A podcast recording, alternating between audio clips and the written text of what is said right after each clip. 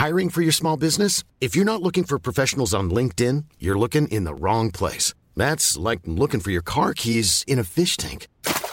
LinkedIn helps you hire professionals you can't find anywhere else, even those who aren't actively searching for a new job but might be open to the perfect role. In a given month, over 70% of LinkedIn users don't even visit other leading job sites. So start looking in the right place. With LinkedIn, you can hire professionals like a professional. Post your free job on linkedin.com slash people today.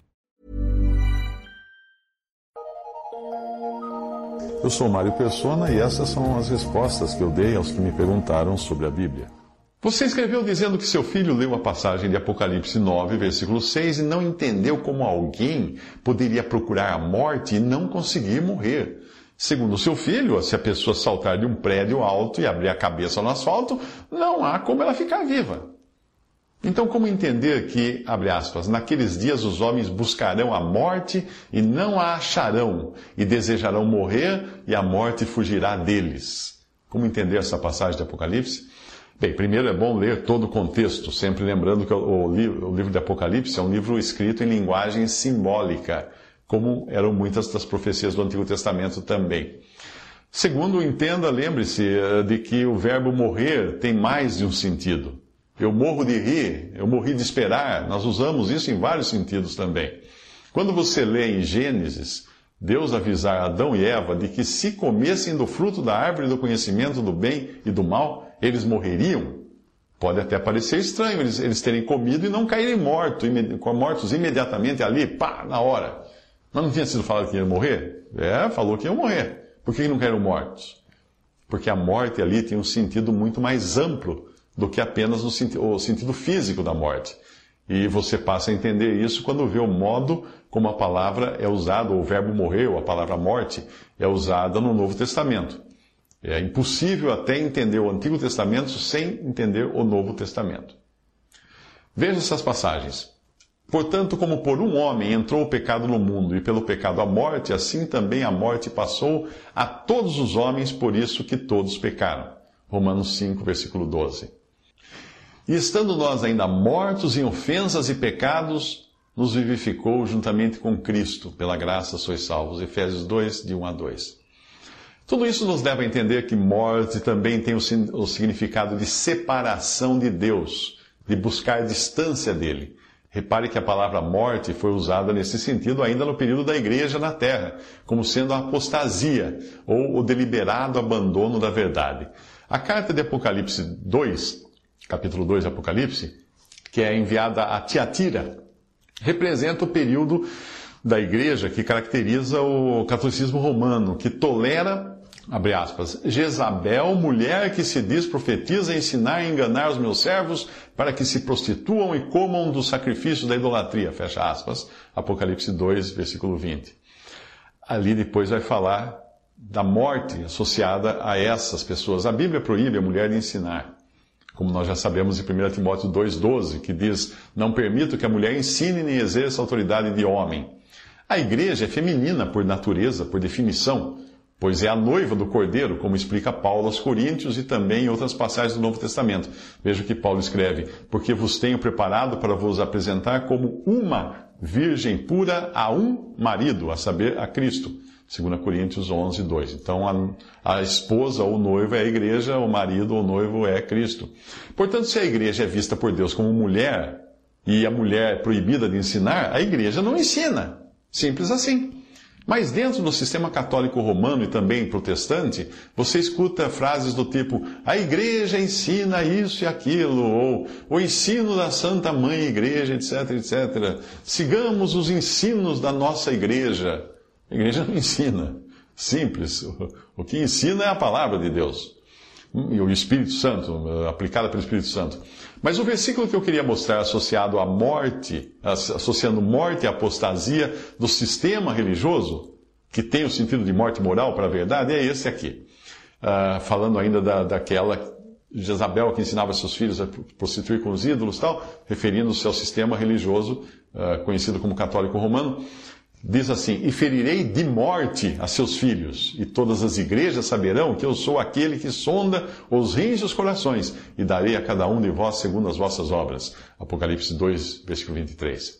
Agora, em Apocalipse 6, de 12 a 13, você lê: Havendo aberto o sexto selo, olhei e eis que houve um grande tremor de terra, e o sol tornou-se negro como saco de silício, e a lua tornou-se como sangue, e as estrelas do céu caíram sobre a terra, como quando a figueira lança de si os seus figos verdes, abalada por um vento forte. Em Gênesis 1, de 17 a 18, você aprende que fez Deus os dois grandes luzeiros, o maior para governar o dia, o menor para governar a noite, e fez também as estrelas e os colocou no firmamento dos céus para iluminarem a terra, para governarem o dia e a noite e fazerem separação entre a luz e as trevas. Muito bem, no primeiro livro da Bíblia, o Espírito Santo nos dá chaves para nós entendermos muito do que nós encontramos no livro do Apocalipse, o último livro. E uma dessas chaves revela quem é, por exemplo, a antiga serpente, que é o diabo Satanás, isso está em Apocalipse 20, versículo 2. Você leu a serpente lá em Gênesis também. Outra chave ali em Gênesis é que os astros, o Sol, a Lua e as estrelas, foram colocados no céu para governarem o dia, governarem a noite, governarem as estações. E ao longo da Bíblia, em especial no livro de Apocalipse, esses astros representam os poderes instituídos por Deus para que exista ordem no mundo. Quando esses poderes são abalados, toda a ordem entra em colapso. O sol é figura de Cristo, em várias passagens da Bíblia, mas em Apocalipse 9, 2, ele é obscurecido e deixa de mostrar sua luz. Veja o trecho: escureceu-se o sol. Trevas nos falam da ausência de Deus, como quando ele voltou sua face e a terra caiu em trevas na hora da crucificação. Uma porque o seu filho tinha sido feito pecado ali no madeiro e Deus odeia o pecado, não podia tinha que odiar o pecado ali. E outra por ter sido aquele ato o auge da perversidade humana. Então era o, o mundo imerso em densas trevas, sem a luz de Deus. Portanto, em Apocalipse, as estrelas representam autoridades, que podem ser celestiais, como os anjos, ou terrenas, como os governantes e poderes instituídos. A lua pode ser entendida como testemunho de Deus dado pelos homens na terra, porque a lua não tem luz própria, ela só reflete a luz que recebe. Então, quando você encontra passagens que falam que o sol se escureceu, que as estrelas caíram do céu e que a lua se tornou em sangue, pode estar certo de que coisa boa não é. O sangue é figura de morte. Quando a terra perder a estabilidade, e veja aqui um grande tremor de terra. O sol não der sua luz, veja que o sol tornou-se negro. E o testemunho for ferido de morte, veja que a lua tornou-se como sangue. Aí nós temos a tempestade perfeita, o, o perfeito panorama de um mundo sem luz, sem autoridade, sem testemunho, com os homens imersos na mais completa morte moral. E o versículo diz assim: Havendo aberto o sexto selo, olhei, e eis que houve um grande tremor de terra, e o sol tornou-se negro como saco de silício, e a lua tornou-se como sangue. Apocalipse 6, 12. Se você entender por passagens como João 3,5, que diz que quem não nascer da água e do Espírito não pode entrar no reino de Deus, e também Efésios 5,26, que diz, purificado por meio da lavagem de água pela palavra. Se você entender que água é uma figura da palavra de Deus que dá vida e purifica, você vai entender também que uma água contaminada causa o efeito contrário, ou seja, ela contamina e mata. Veja a morte aqui associada à água. E o nome da estrela era Absinto, e a terça parte das águas tornou-se absinto, e muitos homens morreram das águas, porque se tornaram amargas. Apocalipse 8, 11. No livro de Apocalipse, você percebe uma progressão nos juízos de Deus, juízos esses que irão selar o destino daqueles que não creram, deixando-os cada vez mais endurecidos contra tudo que é moralmente aceitável a Deus. Depois de Faraó endurecer o seu próprio coração, em Êxodo capítulo 7, versículo 13, Deus passou a lançar juízos eh, eh, cada vez mais sobre a terra do Egito, que iriam progressivamente endurecer cada vez mais o coração do monarca. Ele endurece, o rei endureceu seu próprio coração, então Deus mandou juízos para endurecer de vez. Assim como a praga das águas no Egito tinha por objetivo impedir que homens e animais matassem a sede e tivessem refrigério, em Apocalipse ocorre o mesmo, porém no sentido moral. E o segundo anjo derramou a sua taça no mar, que se tornou em sangue, como de um morto, e morreu no mar toda a alma vivente. E o terceiro anjo derramou a sua taça nos rios e nas fontes das águas, e se tornaram em sangue. Apocalipse 16, versículos 3 a 4. Depois de toda essa volta para mostrar o caráter simbólico da linguagem usada em Apocalipse, vamos tratar especificamente da sua dúvida, ou da dúvida do seu filho. Quando o texto diz que os homens buscarão a morte e não a acharão, e desejarão morrer e a morte fugirá deles, em Apocalipse 9, 6, isso significa que eles irão querer ficar bem distantes de Deus, e isso equivalerá a trevas e morte espiritual, que é a separação daquele que é luz e vida. Mas Deus mesmo irá providenciar para que eles não escapem dos juízos, quando for aberto o poço do abismo. E ele diz assim: E o quinto anjo tocou a sua trombeta, e eu vi uma estrela que do céu caiu na terra, e foi-lhe dada a chave do poço do abismo. E abriu o poço do abismo, e subiu fumaça do poço como a fumaça de uma grande fornalha. E com a fumaça do poço escureceu-se o sol e o ar. E da fumaça vieram gafanhotos sobre a terra, e foi-lhes dado poder, como o poder que tem os escorpiões da terra foi-lhes dito que não fizessem dano à erva da terra, nem verdura alguma, nem árvore alguma, mas somente aos homens que não têm nas suas testas o sinal de Deus. Apocalipse 9, de 1 a 4.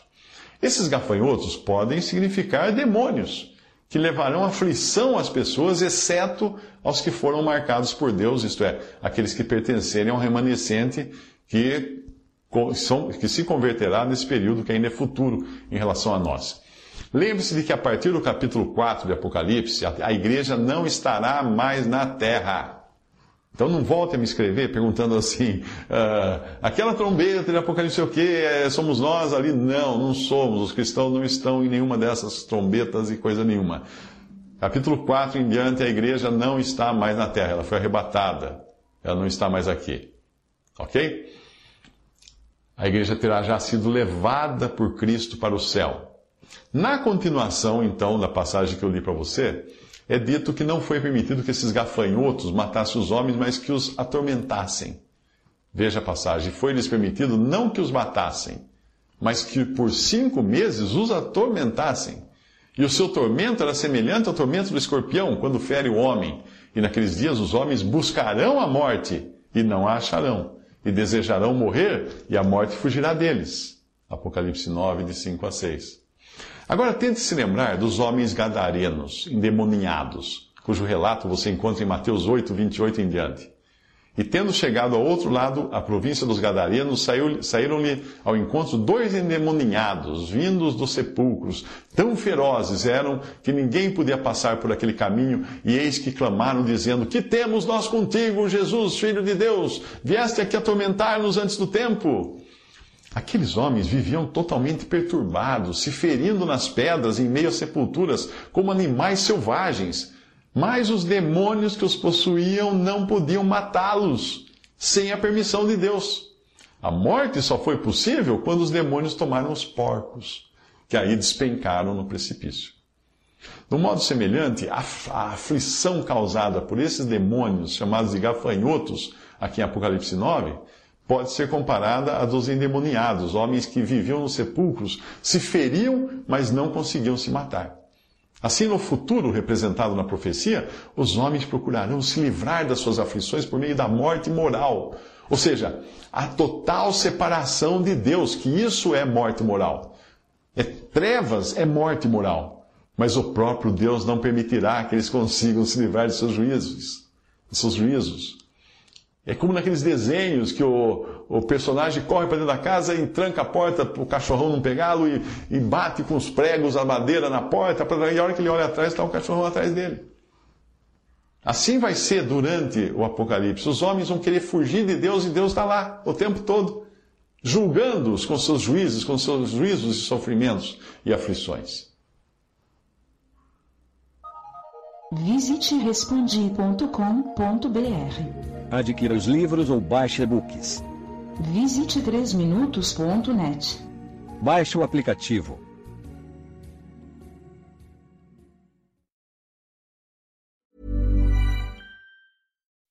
When you make decisions for your company, you look for the no-brainers. If you have a lot of mailing to do, stamps.com is the ultimate no brainer. Use the stamps.com mobile app to mail everything you need to keep your business running with up to 89% off USPS and UPS. Make the same no brainer decision as over 1 million other businesses with stamps.com. Use code PROGRAM for a special offer. That's stamps.com code PROGRAM.